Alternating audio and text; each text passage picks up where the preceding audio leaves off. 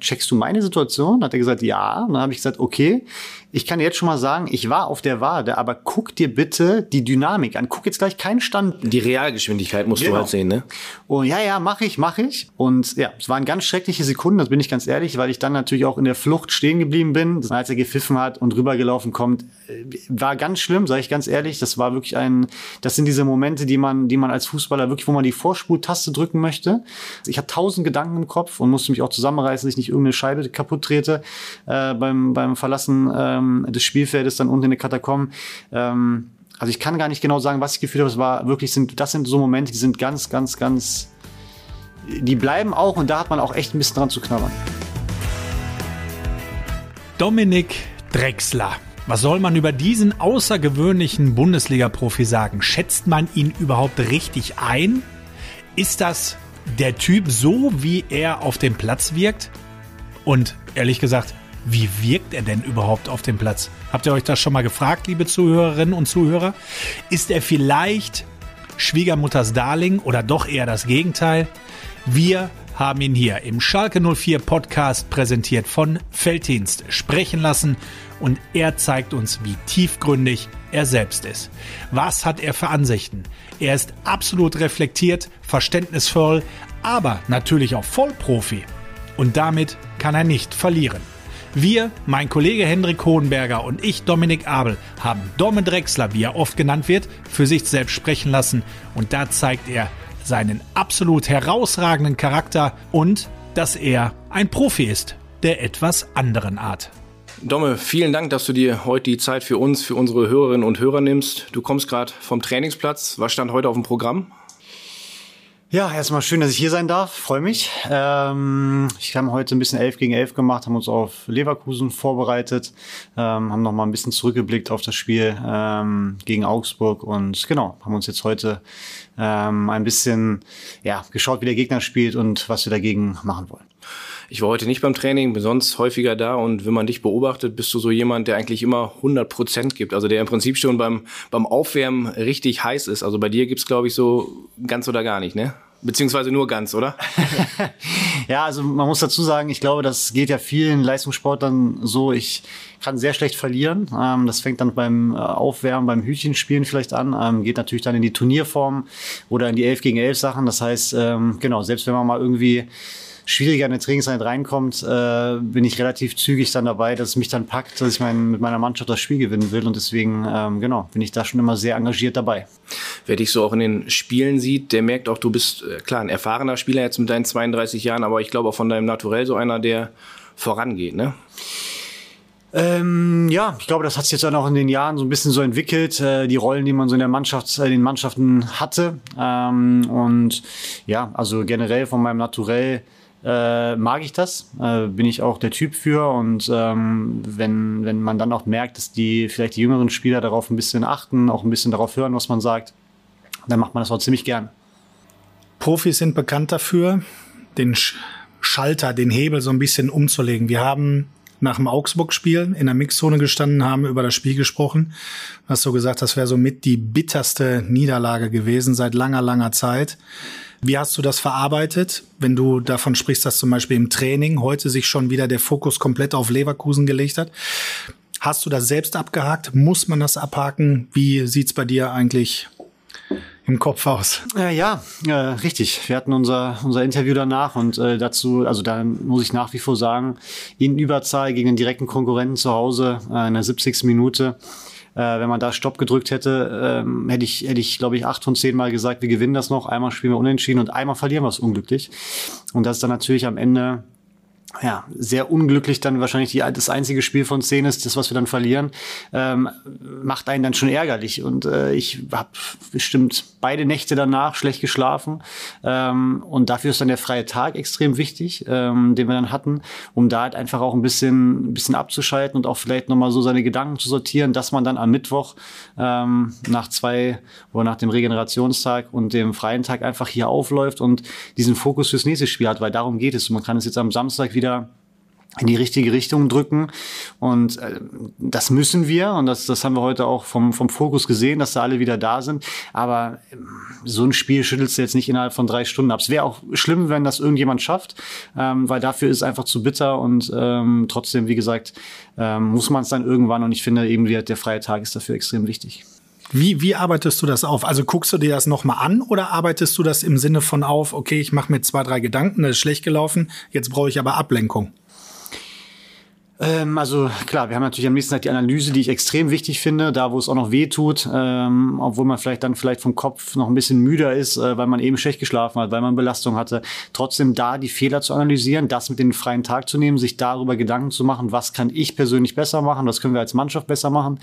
Und ähm, ja, ich persönlich, klar, ich gucke mir meine Szenen auch nochmal zu Hause an. Es gibt ja diese ganzen Apps und wir kriegen das ja auch vom Verein. Das finde ich auch sehr, sehr wichtig, um da vielleicht nochmal eben Sachen zu erkennen, die man, wie gesagt, persönlich besser machen kann, dass die Mannschaft Erfolg hat. Und ähm, ja, dann ist aber auch immer was anderes. Ich war jetzt äh, gestern auch bei meinem Patenkind äh, in Bonn. Ähm, klar, da vergisst man dann alles irgendwie für einen Moment. Und ähm, klar, an einem anderen Tag ist es dann mit der Frau was zu machen. Ähm, und einfach, ja, einfach ein bisschen versucht, sich äh, abzulenken davon, dass der Druck jetzt natürlich ab Tag äh, oder ab Mittwoch, ab jetzt, äh, ab dem ersten Trainingstag, ähm, einfach wieder der Druck steigt und dass wir wissen, dass wir am Wochenende einfach Leistung bringen müssen.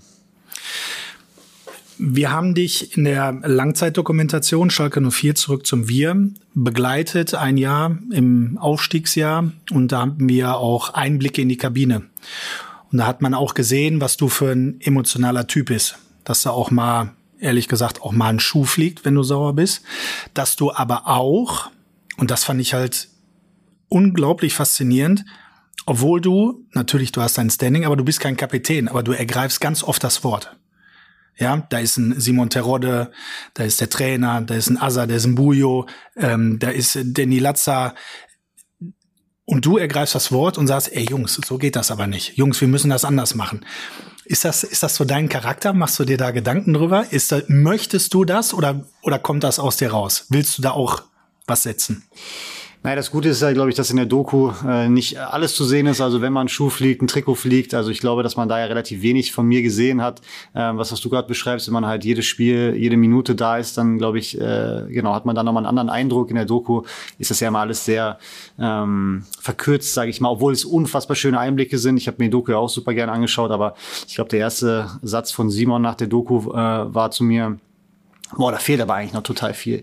Weil, na klar, man hat halt nur sechs Folgen, eine Stunde, glaube ich, und wir haben sowieso schon überzogen, ähm, weil es einfach so viele unglaubliche Szenen gab, Ansprachen gab und äh, auch natürlich äh, Niederlagen persönlich oder mit der Mannschaft, äh, die einfach zu zeigen waren. Aber deswegen ähm, hast du schon recht, ich plane das nicht. Das ist, wie gesagt, auch der Emotion geschuldet.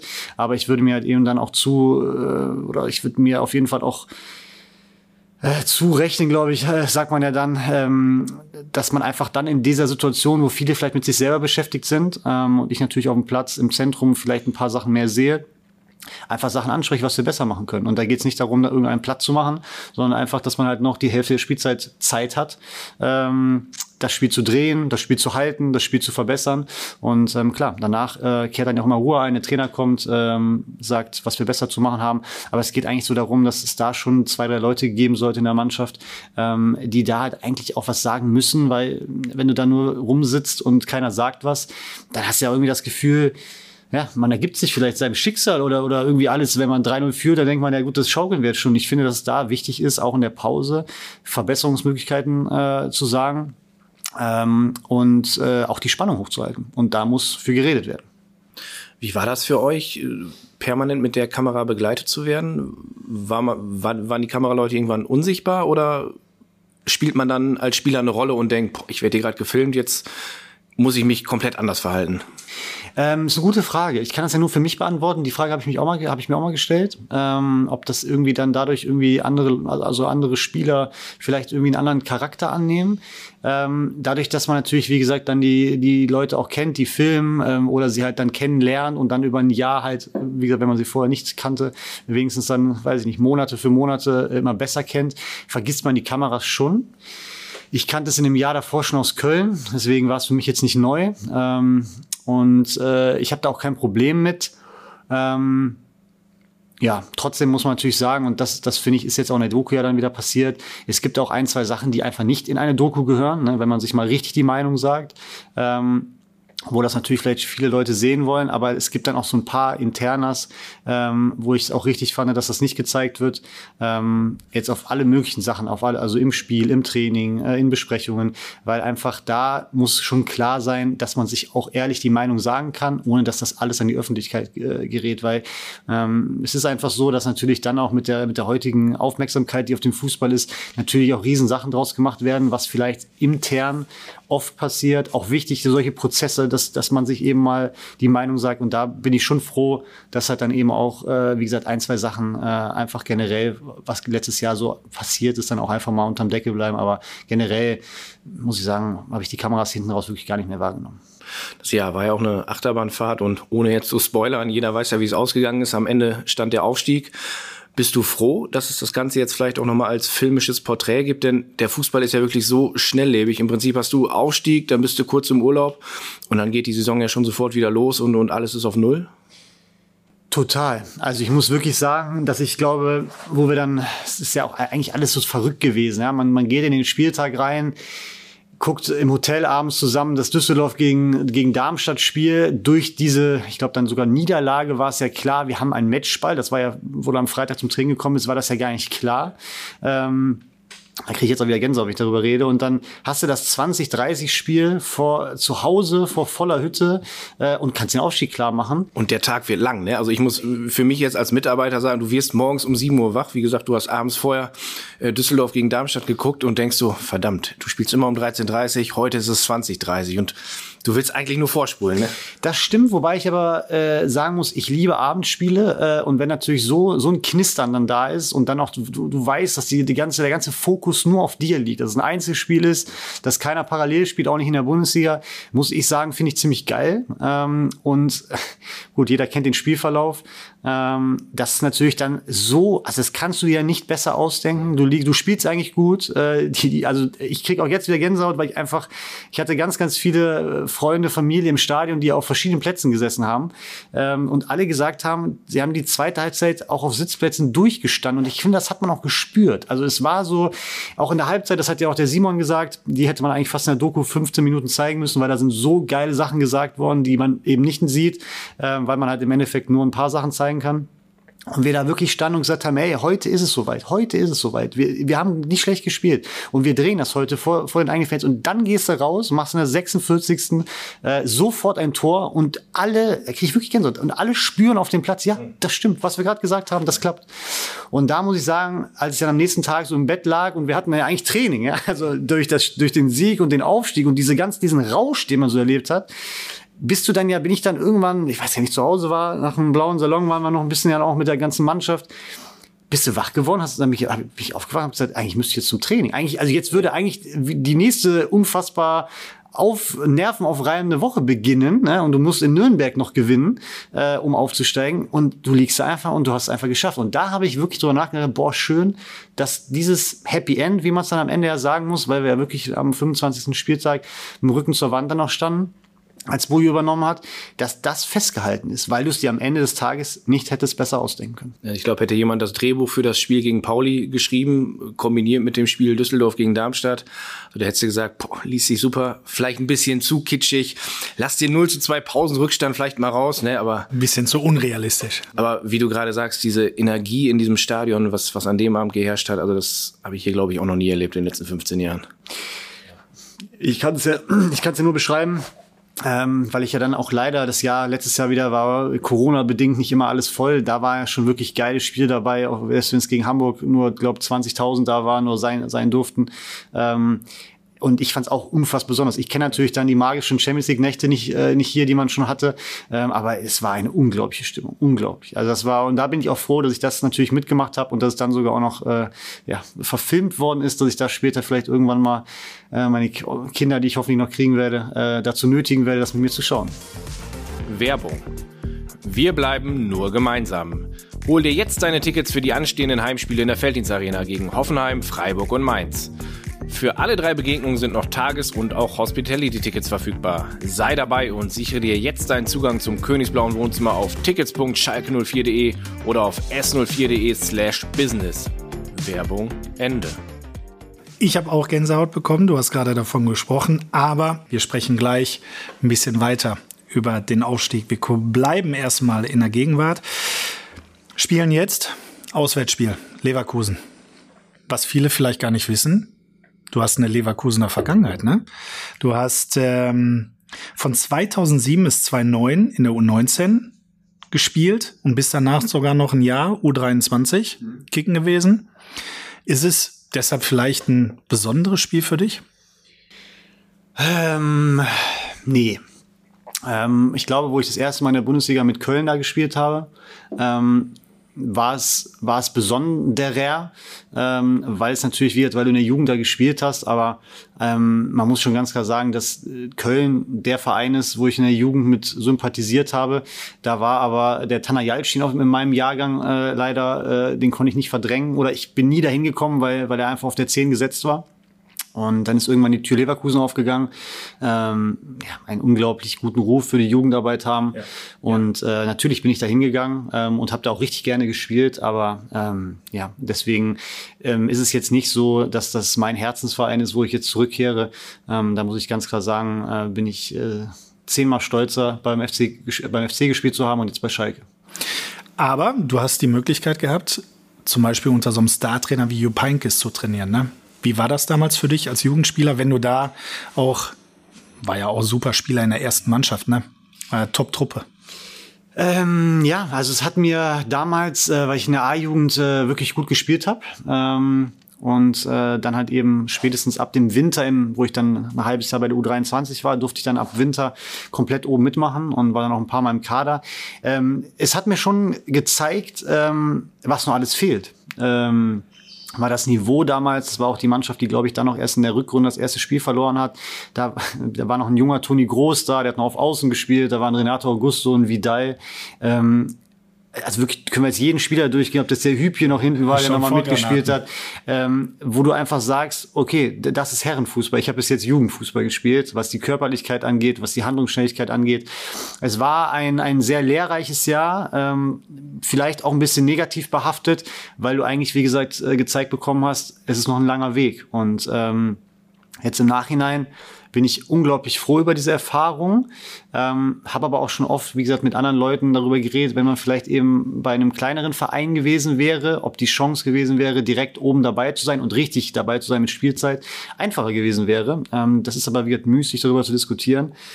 Ähm, aber jetzt, wie gesagt, im Nachhinein finde ich es, wie gesagt, sehr charmant. Ähm, aber ich habe auch schon mal Tage gehabt, wo ich gedacht habe, hätte vielleicht auch äh, viel schneller nach oben gehen können, wenn es am Ende des Tages nicht eine wirklich bärenstarke Leverkusener Mannschaft gewesen wäre.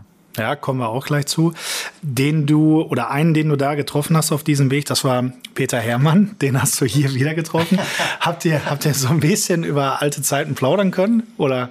Also der Peter Herrmann, ich glaube, da, da erzähle ich jetzt ja auch nichts, was nicht jemand schon mal gehört hat oder gesagt hat. Ähm, das liest man ja bei jeder Station. Der Peter Herrmann ist unglaublich, auch für junge Spieler. Also das war damals schon so, aber das ist auch seine Art, wie er mit, mit einem umgeht, wie er einen fordert und dadurch fördert. Ähm, nie das Gefühl hast, äh, dass er das irgendwie negativ meint, aber er, er kitzelt dich und er fordert dich auf, Sachen zu verbessern. Ähm, was für junge Spieler unglaublich wichtig ist ähm, in dem Alter, ähm, auch zu verstehen, dass man noch viel arbeiten muss. Und ich hatte ihn durch, weil er dann, glaube ich, auch äh, den Jan Thielmann bei uns in Köln äh, in der Nationalmannschaft, U-Nationalmannschaft hatte, ähm, ist er mir ein paar Mal auch am Geisbockheim schon über den Weg gelaufen. Und da haben wir auch schon ein bisschen immer äh, über alte Zeiten gesprochen. Und äh, klar, ich habe mich gefreut, als er damals gekommen ist. Ähm, habe ihm dann aber auch direkt gesagt, dass ich keine 19 mehr bin und äh, dass ich bitte jetzt nach dem Training nicht jedes Mal irgendwelche Passsachen machen, machen möchte dass er sich da gerne die jungen Spieler äh, nehmen kann. Äh, und ja, habe ich nochmal wieder freundlich erinnert, dass ich 32 jetzt bin. Wie, wie war es beim Derby, als du ihn da auf der Dortmunder Bank gesehen hast? Ey, nur kurz Hallo gesagt. Also in so einem Spiel, auch beim Derby, ich äh, habe da ja auch ein paar Leute vom, also Ex-FC-Spieler rumgelaufen gehabt, man hat sich kurz Hallo gesagt. Ähm, aber da bin ich dann auch zu, zu sehr Wettkämpfer. Ähm, da möchte ich jetzt auch nicht irgendwie große, große Reden schwingen oder mich äh, siebenmal umarmen. Nett Hallo gesagt und ähm, das gehört sich auch. Das finde ich auch, ist auch einfach im Sport wichtig. Ähm, aber ich habe mit keinem da jetzt irgendwie äh, lange, lange gequatscht. Uns ist bei der Recherche aufgefallen, dass du in der U19 und U23 und dann ja auch im Leverkusener Profikader gelistet warst, und zwar als Stürmer. Und in der Jugend hast du ganz ordentlich geknipst. Ich habe jetzt mal A-Jugend-Bundesliga von damals geguckt. 26 Tore in 46 Pflichtspielen. Also sind ja schon fast äh, Terodde-Zahlen. wie kommst du denn dazu oder wie kam es dazu, dass du heute nicht mehr ganz vorne aufläufst? Ähm, ich habe hängende Spitze gespielt. Ähm, Würde ich aber eher eben das sagen, wo ich ja nach wie vor meine Stärken sehe in der Vorbereitung. Ähm, in der A-Jugend, glaube ich, sind auch damals, also damals auch noch nicht die Vorlagen so gelistet worden, weil ich glaube, ich hatte auch relativ viele Vorlagen. Ähm, es war, vor mir hat ein Stürmer immer gespielt, das war, glaube ich, dann in dem, meinem Jahrgang der Richard Sukuta Paso. Ähm, und ich habe eigentlich, ich war so gelistet als Stürmer, weil wir dann eben wie manchmal 4-4-2 gespielt haben, aber ich war eigentlich auf der 10 ähm, und bin darum geflitzt und ähm, habe gut getroffen. Deswegen hatte ich dann auch die Chance, im nächsten Jahr bei den Profis reinzuschnuppern. Ähm, aber ich habe eigentlich nie den, den klassischen Stürmer gespielt. Auch nicht die falschen Neuen. Okay, aber wo du gerade sagst, Vorlagen ist ja auch hier der Fall. 31 Pflichtspiele für Schalke und 16 Torbeteiligungen. Das haben viele vielleicht gar nicht auf dem Schirm. Sechs Tore selber geschossen, zehn vorbereitet. Das heißt, in jedem zweiten Spiel statistisch gesehen auch an einem Treffer beteiligt. Ne? Und kann gerne noch mehr zukommen. Am Samstag vielleicht in Leverkusen. Gibt's da eigentlich das eine oder andere bekannte Gesicht, ähm, das du da wiedersehen wirst? Oh, ich glaube gar nicht. Also ich glaube, dass ähm, der Scharia, äh, der Fitnesstrainer ist, der damals, wie gesagt, auch für uns zuständig war. Ähm, und der äh, David Thiel ist es, glaube ich, ähm, der Torwarttrainer, der damals auch, wie gesagt, die Torhüter von der Jugend betreut hat und der U23.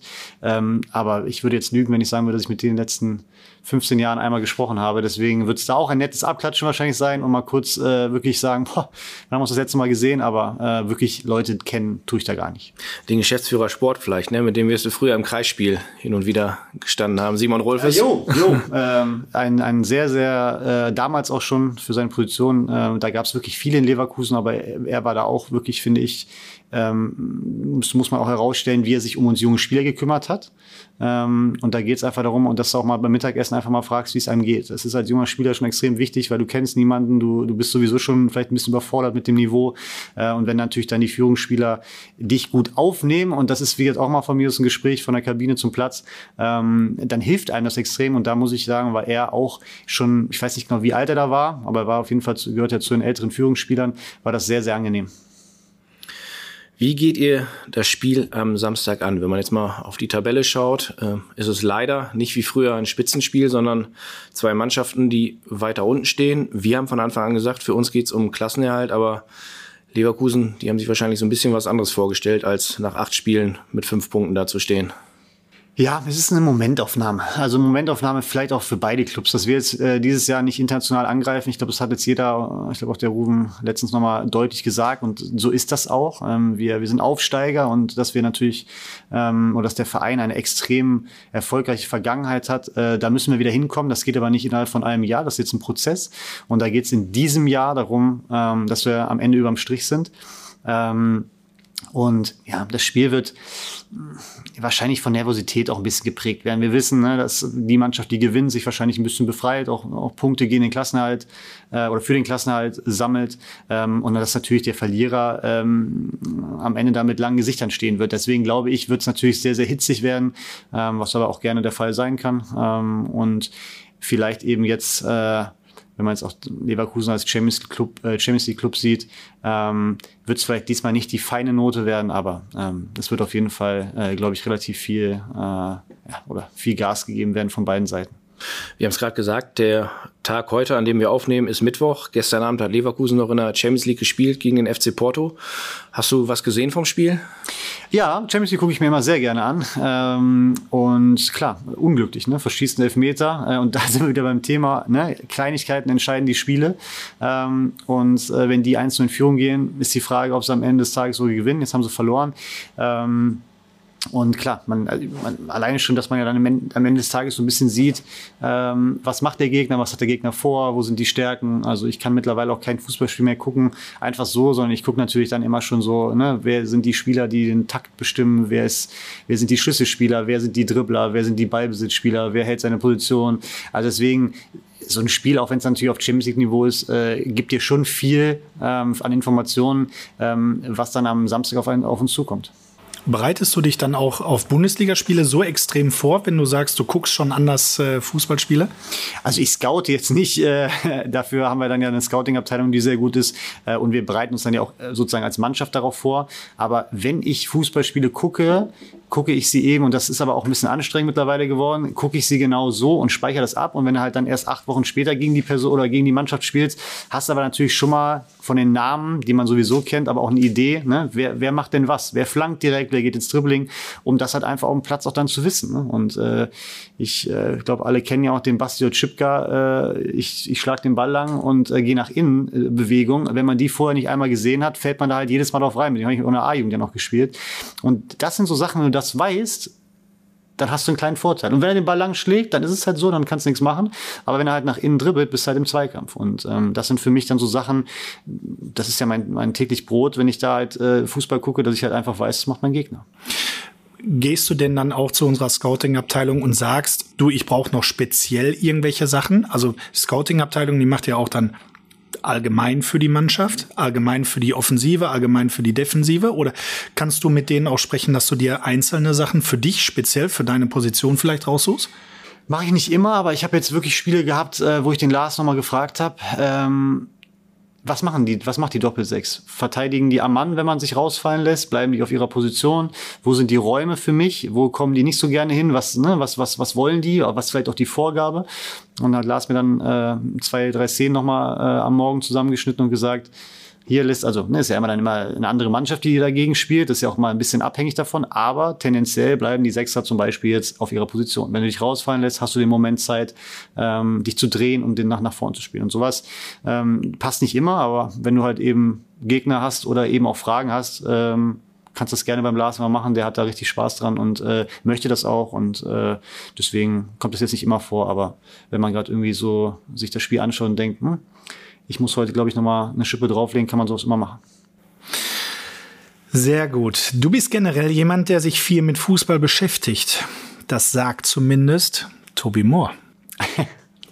Dein Vorgänger hier im Podcast, der hat nämlich eine Frage an dich. Ach, der von Tobi, die kann ja, die kann ja jetzt nur leicht sarkastisch werden.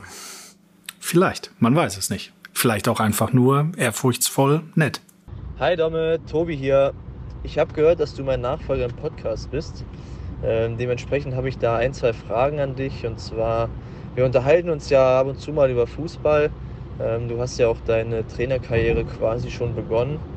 Ähm, da interessiert mich brennend, wie bist du dazu gekommen zu sagen, okay, ich werde mal Trainer? Ähm, glaubst du, du wirst ein guter Trainer? Und was wäre da so deine Spielphilosophie? Ähm, ja, erzähl mal. Und ansonsten noch viel Spaß und bis dann. Ciao. Tja. Boah, da können wir ja einen eigenen Podcast jetzt für aufnehmen, oder? Machen wir vielleicht nächstes Jahr.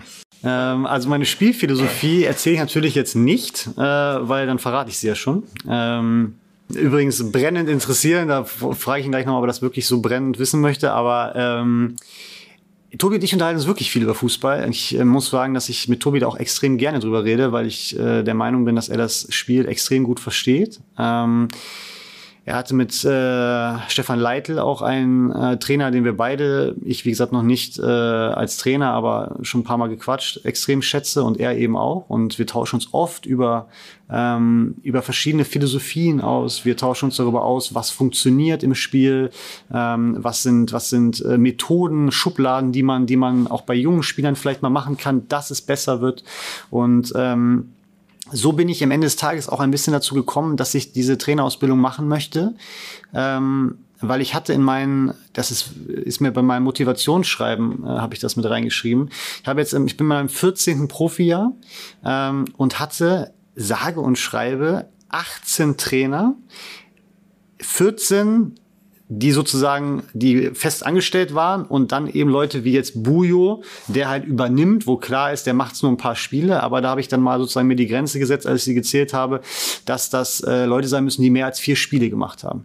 Und da bin ich bei 18 gelandet. Und äh, das heißt, ich würde jetzt eben schon mal sagen, dass ich relativ viele verschiedene Spielideen kennengelernt habe, verschiedene Charaktere, ob das ähm, sehr strenge Charaktere wären, sehr autoritäre, ob das eher die Kumpeltypen waren, aber eben auch, wie gesagt, wer hat was gemacht, in welcher Situation? Ist es besser, in Krisensituationen draufzuhauen? Ist es besser, äh, Spaß zu verbreiten? Ist es besser, freie Tage zu machen?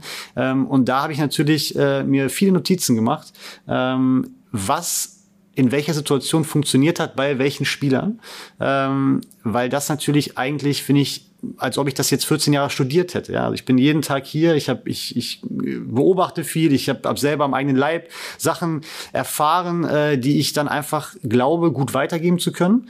Ähm, und eben, wie gesagt, das eigentlich schon 14 Jahre studiere und dann eigentlich fertig ausgebildet bin, äh, wenn ich jetzt noch die Trainerscheine habe. Und ich glaube einfach, dass äh, mir äh, dieses, ich bin da auch leicht perfektionistisch angehaucht, wie der Tobi nämlich auch, ähm, dass ich da einfach extrem Spaß habe, ähm, die verschiedenen Puzzleteile, die, die ich für richtig empfunden habe, die auch funktioniert haben, nicht nur bei mir, sondern auch bei der Mannschaft, äh, die am Ende äh, so einzusetzen, dass hoffentlich mein Team, was ich irgendwann mal betreue, erfolgreich ist. Hast du denn schon Scheine? Ich mache gerade meinen B-Plus-Schein. Krass, okay. Also schon ordentlich pauken, ne? Ja, aber es ist natürlich dadurch, dass, dass das ja, wie gesagt, das ist, was ich jeden Tag mache. Und äh, ich, ich muss wirklich sagen, viele Formen, die man da äh, an die Hand bekommt, habe ich halt schon gemacht. Weil meine Trainer, die ich ja hatte, auch diese Scheine gemacht haben und für sich rausgefiltert äh, haben, was sie gut finden. Und deswegen ist da nicht so viel Neues dabei. Außer natürlich der Umgang mit Menschen ähm, und natürlich eben, ne, du musst dann, du bist nicht mehr verantwortlich als Mitspieler zu coachen, zu kritisieren, zu loben, sondern als Trainer. Bist für eine ganze Gruppe zuständig. Und ich glaube, das ist auch der größte Unterschied und äh, da gibt's noch viel zu lernen. Ähm, aber wie gesagt, das ist eigentlich gar nicht so viel äh, Pauken, wie du es dir vorstellst. Es ist eigentlich äh, nebenbei ein bisschen den Kopf einschalten, was ich sowieso die ganze Zeit mache, Fußball gucken, sich damit beschäftigen. Und ähm, ja, deswegen ist das eigentlich gar nicht so viel Arbeit, wie es sich am Ende anhört. Klingt aber nach viel Psychologie. Ähm, ist im Fußball ja so. Ich glaube, jeder oder ich habe es auch an meinem eigenen Leib erfahren, wie äh, wichtig Selbstvertrauen ist. Und das kannst du nur geben über äh, dein Coaching als Mitspieler, als Trainer.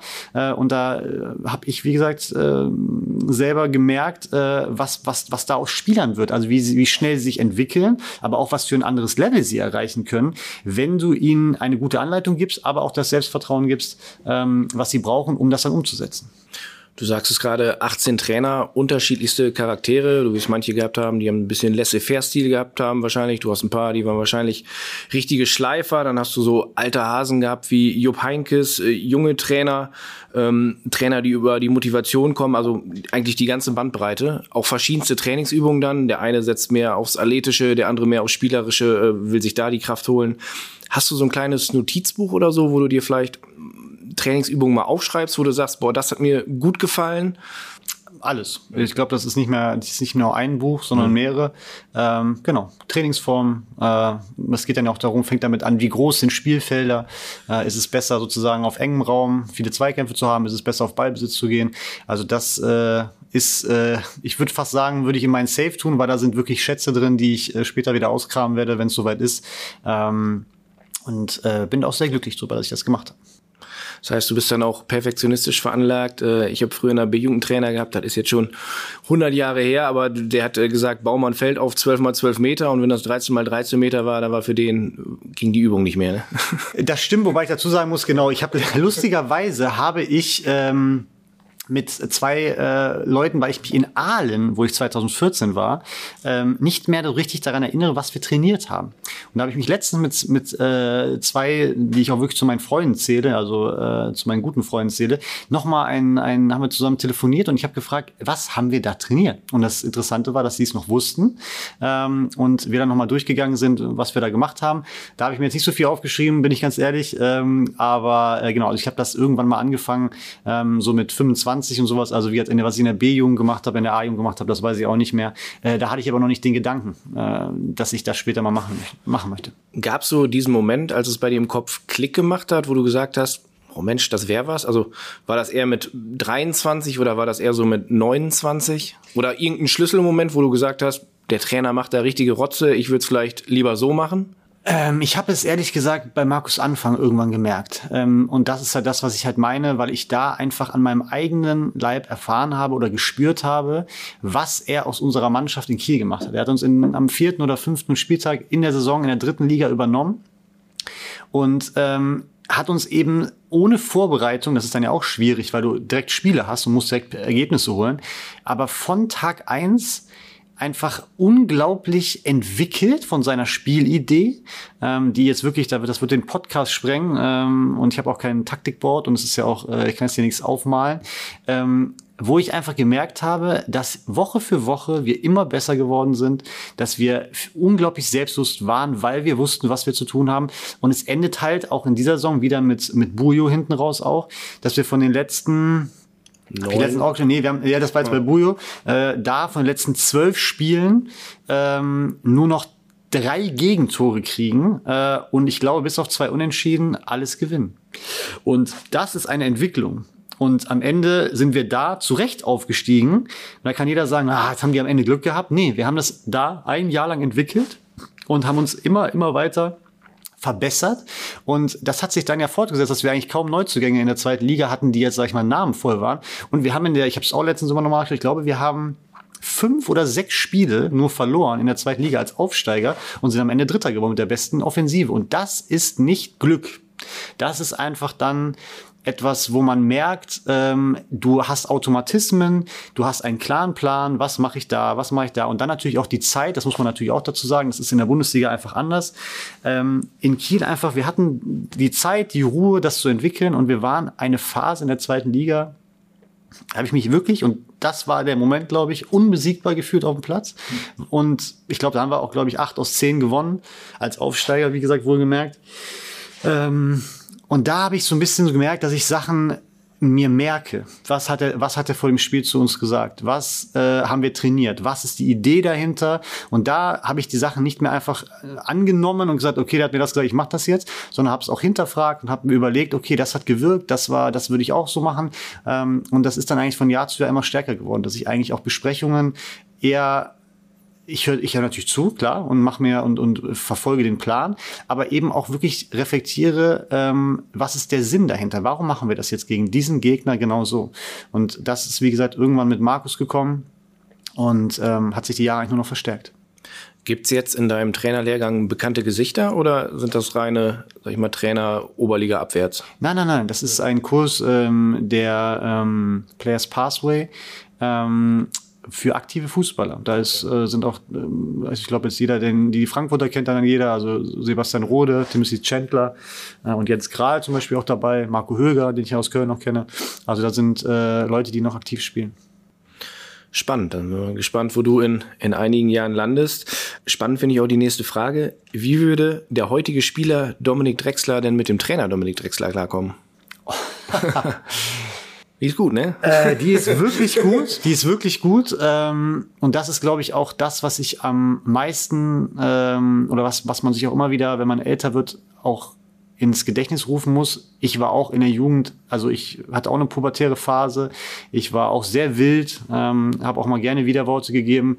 Ähm, und ich glaube, dass dass, dass, dass, der, dass, man, dass man da einen guten Mix finden muss, dass es dann am Ende des Tages auch einfach, ne, dass jeder Spieler unterschiedlich ist und nicht eben in ein Schema F passt. Und äh, ich glaube, dass der Trainer Domme Drexler auf jeden Fall den Spieler Domme Drexler ein paar Mal ein paar Runden äh, hätte laufen schicken und sich äh, gesagt hätte, er soll sich mal beruhigen. Und was sagt der Spieler Domme Drexler über den Trainer Domme Drexler? Der übertreibt. Wie würde der Trainer Domme Drexler denn seinen Spieler jetzt in wenigen Sätzen beschreiben? Also was, wofür stehst du? Wer, wer bist du auf dem Platz? Ähm, ja, das soll dann ja jeder immer so für sich be bewerten. Äh, wenn ich es sagen müsste, ähm, würde ich einfach sagen, dass meine größte Stärke einfach das Verständnis für das Spiel ist. Wo muss man Überzahl schaffen? Wann packt man zu, wo lenkt man rein. Ähm, also einfach so, eine, so, ein, so ein gutes Gefühl einfach für, für das Spiel zu haben. Wo wird's jetzt gefährlich? Und halt dann natürlich auch ähm, relativ gut sich mit Spielern wie zum Beispiel jetzt mit Simon, einfach versteht und viel darüber redet, weil Simon auch so ein Fußballverrückter ist, halt, dass man dann irgendwann, wie jetzt das Tor gegen Augsburg, einfach, man weiß es einfach. Also das Tor fällt nur nicht, wenn der Bauer das weiß, vielleicht weil er sich mit uns beschäftigt hat, vielleicht weil er die Intention dazu hatte, wenn der weiß, der Drexler schießt jetzt nicht von da mit links äh, aufs Tor, sondern der spielt ihn zurück. Dann kann er das Tor verteidigen und ähm, deswegen ähm, würde ich da halt eben sagen, dass ich da ein sehr spielintelligenter Spieler bin. Hat man gegen Augsburg auch beim zweiten Tor gesehen. Du hast ja beide Tore vorbereitet, auch mit Tom Kraus das Tor. Da konnte man schon, finde ich, wenn man die Situation ja auch beim dritten oder vierten Mal anschaut, genau sehen, wie Toms Laufweg ist. Also das war jetzt kein Zufall, dass, dass der Ball gespielt wurde. Ne? Nee, aber das sind genau die Sachen, die ja dann auch über Wochen, Monate, Jahre sich entwickeln, dass ich mit dem Tom genau mal besprochen hatte. Pass auf, oder er mich auch gefragt hat, Domme, pass auf, wenn du außen bist, Ne? Was, und ich habe den Ball im Zentrum. Was, was, was möchtest du? Möchtest du den Ball in den Fuß haben? Möchtest du den Ball in den Raum haben, also einen Steckball haben? Möchtest du einen hohen Ball haben? Und dass wir halt einfach darüber geredet haben, irgendwann mal, das kann ich jetzt gar nicht sagen genau, wann das war, aber diese Thematik, pass auf, wenn ich andribbel und ich habe keinen Druck, mach den Weg und am Ende zieh bitte zum Tor, weil im Zweifel spiele ich ihn dir, wie gesagt, zwischen Innenverteidiger und Außenverteidiger in den Raum oder ich schieße dir halt hart den Fuß. Und ähm, wenn der Ball ins Aus geht, dann geht er halt ins Aus, aber die Chance, dass wir halt eine große äh, Möglichkeit haben, das Tor zu schießen, ist halt einfach da. Und wenn der Ball im Aus ist, dann stellen wir uns halt wieder hin. Und das sind dann so Sachen und auch natürlich so Tore, die tun auch Tom und mir extrem gut, weil in der nächsten Situation, wenn wir das so machen, haben wir das natürlich schon mal gut gemacht und haben das so auf unserer Habenseite ähm, schon mal ähm, als Erfahrung. Ich muss dich mal auf die Waden ansprechen. Kriegst du dafür ein paar Sprüche? Ähm, ich habe sie wirklich versucht, in, meiner, in meinen 14 Profi-Jahren äh, aufs Maximum auszubauen. Ist mir, glaube ich, auch gelungen, leider nicht mit guten, guten Erfolg. Ähm, ja, es, äh, ich, ich bin eher so der Marathonläufer von den Waden. Ähm, muss aber gestehen, dass mittlerweile auch, glaube ich, ein paar andere in der Kabine äh, nicht so, so äh, große Waden haben, äh, dass ich da, glaube ich, verschont bleibe. Aber äh, im Laufe meiner Karriere habe ich da auf jeden Fall schon mal ein paar Sprüche bekommen. Ich sag mal so, für diejenigen, die noch nicht so richtig drauf geguckt haben, ist so größer F-Jugendstutze. Da bin ich ja froh, dass ich noch Schienbeinschoner habe, dann wirken die ein bisschen größer. ja, genau. Wir machen das Break. Wir kommen zu unseren Insta-Fragen. Wir haben am Montag in unserer Story zu Fragen an dich aufgerufen. Da kam einiges rein. Maike hat geschrieben, das ist jetzt zwar keine Frage, aber ich lese einfach mal vor, weil ich teile die Meinung. Domme, schieß bitte ein Tor für mich in Leverkusen. Ähm, den Wunsch, den habe ich auch. Ähm, aber nun zu den Fragen. Die erste kommt von Jano und die finde ich ehrlicherweise auch ganz spannend. Was hast du am ersten Spieltag gedacht, als der Schiedsrichter dir in Köln die rote Karte gezeigt hat? Boah. Das habe ich schon fast verdrängt, muss ich sagen, weil das ein Horrorerlebnis war. Ähm, wie es, glaube ich, natürlich auch schon andere Spieler hatten, dass ich in der Aktion merke, dass ich irgendwie ein bisschen auf der Wade bin aber schon wusste, das ist nicht schlimm. Ähm, und als das Spiel unterbrochen war und ich merke, dass, ähm, dass er das checkt, mir wirklich tausend Gedanken durch den Kopf gehen und ich dann auch zu ihm hin bin und gefragt habe, checkst du meine Situation? Hat er gesagt, ja. Und dann habe ich gesagt, okay, ich kann jetzt schon mal sagen, ich war auf der Wade, aber guck dir bitte die Dynamik an. Guck jetzt gleich kein Standbild. Die Realgeschwindigkeit musst genau. du halt sehen, ne?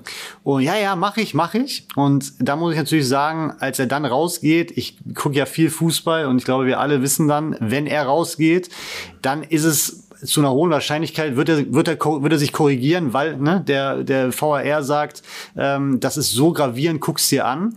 Dann habe ich natürlich schon gehofft, dass es eben diese Dynamik ist, die man, wo man sagt, äh, vielleicht auch als Schiedsrichter, nein, ich bleibe dabei, ich habe es in realer Geschwindigkeit nicht mal ermahnt, hier nicht mal über eine gelbe Karte, nicht mal ermahnt. Das kann von nicht ermahnen nicht auf Rot gehen. Ähm, und ja, es waren ganz schreckliche Sekunden, das bin ich ganz ehrlich, weil ich dann natürlich auch in der Flucht stehen geblieben bin, sehe, wie er sich umdreht, ähm, noch kurz hoffe, dass er eben nicht die Pfeife in den Mund nimmt, weil wenn er natürlich nicht korrigiert, pfeift er nicht. Und als er gepfiffen hat und rübergelaufen kommt, äh, war ganz schlimm, sage ich ganz ehrlich. Das war wirklich ein, das sind diese Momente, die man, die man als Fußballer wirklich, wo man die Vorspultaste drücken möchte. Ähm, und äh, ja, also ich habe wirklich ganz, ganz, ich hatte tausend Gedanken im Kopf und musste mich auch zusammenreißen, dass ich nicht irgendeine Scheibe kaputt trete. Äh, äh, beim, beim Verlassen ähm, des Spielfeldes dann unten in den Katakomben. Ähm, also ich kann gar nicht genau sagen, was ich gefühlt habe. Es war wirklich, sind, das sind so Momente, die sind ganz, ganz, ganz die bleiben auch und da hat man auch echt ein bisschen dran zu knabbern.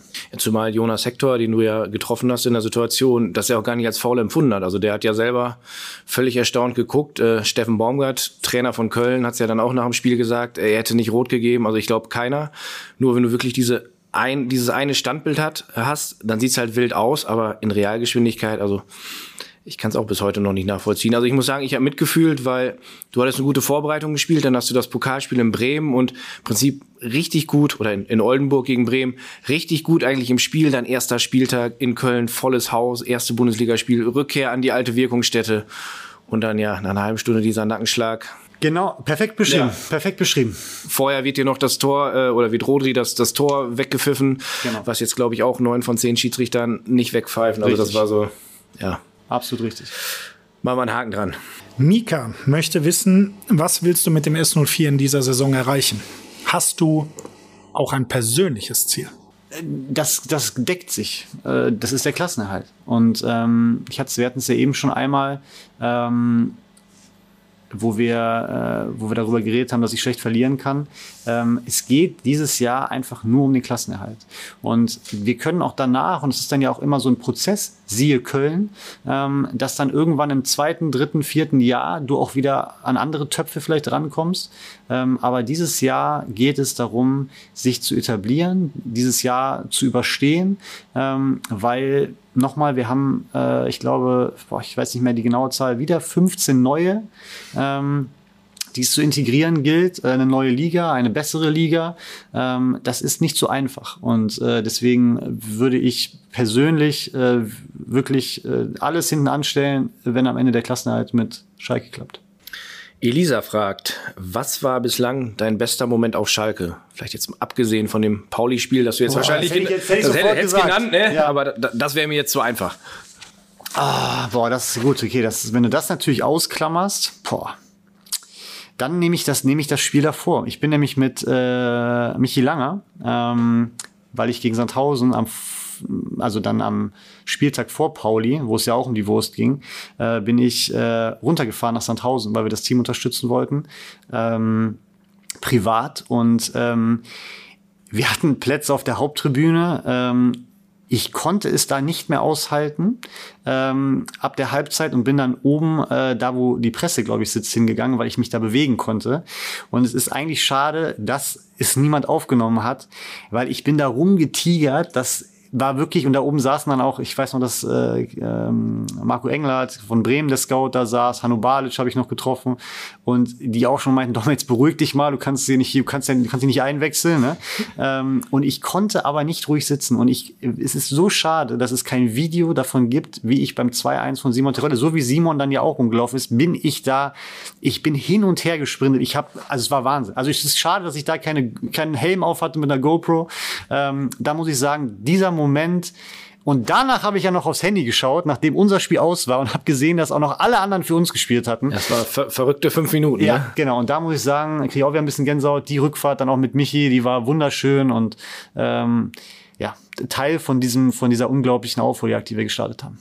Habt ihr irgendwo noch gehalten und romantisch eine Dose geköpft? Äh, nee, das nicht, aber wir haben uns was zu essen geholt bei einem großen amerikanischen ähm, Fastfood-Hersteller, den ich jetzt mal nicht nennen möchte, und äh, haben, da, haben darauf äh, dann eher äh, was gegessen, anstatt was getrunken. Jennifer hat geschrieben, ich finde deinen Bart echt stylisch. Hast du schon immer Bart getragen? Nee, äh, und äh, lustigerweise hat der Bild die eben gesagt, als ich gesagt habe, ich bin im Podcast, dass bestimmt eine Bartfrage kommt und äh, ich dann gesagt habe, bestimmt kommt was, äh, ob ich äh, da irgendwie was reintue. Nee, ich, ich lasse den einfach wachsen äh, und bin dann immer wieder mal bei meinem Friseur, der das dann irgendwie wieder richtet. Ähm, nee, also ich habe, also klar, ich habe früher, als ich als ich jünger war, äh, habe ich das wegrasiert und irgendwann äh, habe ich dann mal angefangen, den wachsen zu lassen und äh, da, da sind wir heute. Ja, das waren unsere Fragen von den Fans aus der Insta-Story. Äh, du selbst hast gar kein Instagram und auch in anderen sozialen Netzwerken wie Twitter beispielsweise bist du gar nicht aktiv. Warum hast du keinen Account? Ähm, naja, ich habe ihn ähm, damals 2018 deaktiviert, weil ich einfach ähm, ja, ich habe das damals, glaube ich, auch so beschrieben. Äh, früher hast du noch die ICQ-Nummer. Das wissen, glaube ich, nicht mehr alle äh, Leute, die jetzt vielleicht gerade erst 20 sind, was ICQ ist. Aber ähm, ja, da hat sie eine Nummer und die hast du weitergegeben. Und dann konntest du mit, mit, mit Personen schreiben. Und ähm, das heißt, du hattest Austausch mit den Leuten, wo du die Nummer gegeben hast. Und ich finde, dass das Social Media ein bisschen ausgeartet ist, ähm, dass einfach, du bist nur online. Also das heißt nicht, dass du selber da und dich rumtingelst auf diesen, auf diesen Plätzen, wo, wo immer was los ist und du hast, findest keine Ruhe mehr. Und ich möchte, wenn ich ins Privatleben gehe, möchte ich genau abschalten können, um mich darauf wieder vorzubereiten, was meine Aufgabe ist, was mein Job ist und das ist dann wieder sich zu fokussieren, wie jetzt auf Leverkusen. Und wenn ich da die ganze Zeit beschallt werde von allen Seiten, äh, was ich besser machen soll, äh, was dann gucke ich mir irgendwelche Highlight-Videos von anderen Spielen, dann bin ich, dann, dann kann ich gar nicht mehr schlafen. Und ähm, deswegen habe ich irgendwann mich dazu entschieden, ähm, dass ich gesagt habe, pass auf, ich möchte, wenn ich zu Hause bin, dass ich einfach meine Ruhe habe. Ich habe auch keinen Festnetzanschluss, ne? Dann mache ich das Handy von mir aus auch mal aus und dann bin ich einfach für mich und bin mit meiner, bei meiner Frau.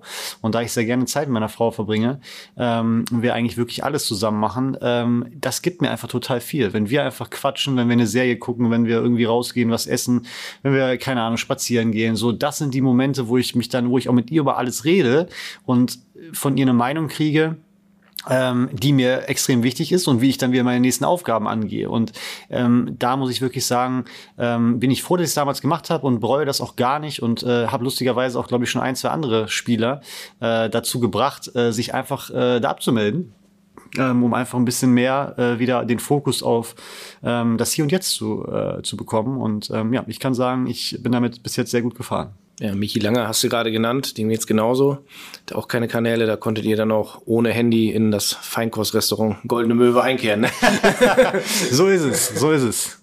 Was muss denn passieren, dass du dich vielleicht noch mal bei Instagram und Co. anmeldest? Nichts. Ich, äh, ich wirklich nichts. Ich könnte dir jetzt unterschreiben, dass ich da, dass ich mich, egal was es gibt, vielleicht gibt's da noch mal was Neues. Vielleicht gibt's da noch mal irgendwas anderes in, in zehn Jahren. Wobei, wenn ich gerade darüber nachdenke und ich dann irgendwann Kinder habe, dann ist es ja genau dasselbe Thema wieder. Ähm, ich möchte aber einfach, die werden's haben. Ja, aber das können sie auch machen. Äh, Das, Okay. das würde ich ja niemals irgendwie jemand. So, ich, ich okay. bin niemand, der irgendwie später ähm, irgendwie sagt, es muss alles so gemacht werden, wie ich das möchte. Ähm, aber ich möchte dann zum Beispiel auch wieder Zeit mit meinen Kindern verbringen äh, oder meiner Familie. Ähm, und äh, da möchte ich dann nicht irgendwie das mit 100 Leuten teilen, sondern ich möchte diesen Moment für mich haben und ähm, oder für, für die Personen, die halt dann im Raum sind. Kann man so machen. Das stimmt. Ist das, du hast es gerade schon ansatzweise gesagt, ist das auch so eine Art Selbstschutz? Ähm, ja, ja, kann man so sagen. Kann man in viele Richtungen so sagen. Genau. Selbstschutz äh, trifft es da ganz gut und ähm, aber es ist halt, wie gesagt, ich finde auch, dass es einfach eine Überhand nimmt, von was für Seiten man Bescheid wird. Ja, also jetzt gibt's ja auch, also da bin ich ja schon längst raus, seitdem es das seit TikTok gibt oder sowas. Also, ähm, wie gesagt, man kann ja, also wenn man alle, alle Kanäle bespielt, dann ist man den ganzen Tag nur am Handy. Nach Siegen kann man sich aber rein theoretisch da feiern lassen. Ne? Ja, aber dafür bin ich Aber auch zu lange dabei, weil ich halt am Ende des Tages, äh, ich bin da ja immer sehr nüchtern. Ähm, ich äh, lasse mich dann eher weniger feiern, ähm, weil ich auch weiß, dass man wieder tief fällt, äh, wie zum Beispiel bei der roten Karte mit Köln nach Augsburg. Das sind so Sachen, wie gesagt, die möchte ich mit mir ausmachen. Ähm, und deswegen, da bin ich einfach zu lange dabei, dass diese Hochs äh, einfach viel zu kurz sind und man fällt einfach nur äh, umso tiefer. Ja, zumal, also gegen Augsburg, Köln, solche Geschichten, da würdest du natürlich dann richtig Lafka kriegen. Ne? Ist halt Fluch und Segen zugleich. Liest du denn Zeitung? Guckst du dir Sportartikel an? Also Liest du dir Kritiken durch von, von anderen Journalisten? Hast du Journalisten, die du gut findest, von denen du die Meinung respektierst? Oder du hast gerade deine Frau angesprochen, wenn du sagst, du sprichst mit ihr über alles und nimmst die Meinung von ihr dann an, sagt die dir vielleicht, das war gut, das war schlecht oder gut, dass du nicht die Scheibe zertreten hast gegen Köln? Genau, sowas eher. Also ich glaube, meine Frau, äh, obwohl die das Spiel ganz gut versteht, ähm, geht es ja in den Themen, die ich mit ihr bespreche, eigentlich um, um das Leben, ja, also auch um das Ganze drumherum. Wie zum Beispiel, was bringt's, wenn du die Scheibe zertrittst? Das Einzige, was passiert ist, du musst sie zahlen oder du kannst ja noch deinen Fuß aufratschen. Ähm, also das heißt, so äh, ich, ich, ich habe schon einen sehr, sehr engen Kontakt zu meiner ganzen Familie zu meinen engen Freunden. Ähm, und ich glaube, ich, das ist ja jetzt kein Geheimnis, äh, das wird jeder so haben. Die Leute äh, sind die, von denen du das ehrlichste Feedback kriegst. Ähm, und das war schon immer so. Ähm, und auch da, wenn ich, wenn ich schlecht spiele, bin ich niemand, der sich dann irgendwie von meinem Papa oder von meinem Bruder, von meiner Frau, wie auch immer, irgendwie nicht was anhört und, und sagt, hey, pass auf, das muss besser sein. Ähm, da höre ich zu und mache meine Gedanken. ähm, und versuche dann auch die Sachen vielleicht besser zu machen, wenn ich sie auch so sehe oder wir diskutieren darüber. Aber ich, ich, ich, ich, wenn jetzt irgendwie eine Zeitung da liegt und äh, ich habe gerade nichts zu tun, dann lese ich auch mal eine Zeitung und lese natürlich auch dann Artikel, die bei uns sind, aber am Ende des Tages bringt es einfach nichts. Und das ist auch gar nicht böse gemeint, weil am Ende des Tages verkaufen sich die, die Zeitungen, äh, wenn man große Geschichten schreibt, wenn man große Dramen schreibt. Und ich glaube, Leon Goretzka hat es letztes Mal ganz gut gesagt, wo es um seine Situation in der Mannschaft ging, dass an der einen Geschichte immer gar nichts dran ist. Und ähm, ne, da habe ich dann auch drei Tage vorher nur darüber gelesen, was da in der Kabine los ist. Und das haben wir alle schon mal erlebt, dass ähm, da einfach auch Geschichten kreiert werden, die ist einfach, wo man einfach, das saugt einem einfach nur Energie, wenn man das liest, weil man ja auch weiß, es nicht stimmt. Und wie ist das mit Podcasts? Hörst du da ab und zu mal rein? Ja, äh, also natürlich, wenn ich die Leute auch kenne, wie jetzt aus meiner Mannschaft, höre ich sehr gerne. Ähm, oder wenn irgendwelche, ich weiß nicht, ob es jetzt Dirk Nowitzki war, ähm, Kicker Me to Zone, war ich ja dann auch mal selber Gast, äh, höre ich mir gerne mal an. Ähm, ich habe auch gerne von André Schöle damals, äh, kurz vor seinem Karriereende, ich weiß nicht mehr genau, wo die online war. Phrasenmeer. Ja, kann gut sein. Äh, habe ich mir auch sehr gerne angehört. Ähm, aber auch wieder eben um einfach zu, zu mitzukriegen, wie gehen die anderen Jungs damit um. Äh, und wenn man halt eben in so einem gewissen Alter ist, wie damals auch, und das Lustige war, dass ich nach diesem Podcast von André Schülle zu meiner Frau gesagt habe, ich glaube, dass der bald aufhört, ähm, weil er einfach sehr viele Sachen unglaublich ehrlich angesprochen hat, wo man eigentlich sagt, hm, hm, ist das clever, das jetzt zu sagen? Und ähm, ja, im Endeffekt wurde ich fast bestätigt, dass er dann aufgehört hat.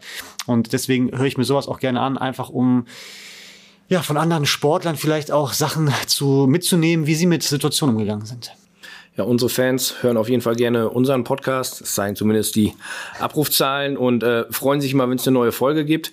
Die erste Halbzeit ist an dieser Stelle vorbei, aber die gute Nachricht, äh, die zweite Halbzeit folgt. Die gibt's in der kommenden Woche am Donnerstag. Also freut euch schon mal auf weiteres von Domme. Da sprechen wir dann über deinen Weg in die Bundesliga, ähm, deine bisherigen Stationen, war ja alles dabei, Norden, Süden, Westen, Osten. Ein bisschen über dein Privatleben und äh, über deine Freunde und Familie, dein äh, Freundeskreis, da haben wir auch eine Sprachnachricht bekommen und äh, ich kann dir versprechen, äh, anschnallen. Da kommt, da kommt gleich richtig was. Also. Da bin ich mal gespannt, wer sich das, wer sich da was getraut hat. Sind wir gespannt auf die zweite Halbzeit. Bis zum nächsten Mal.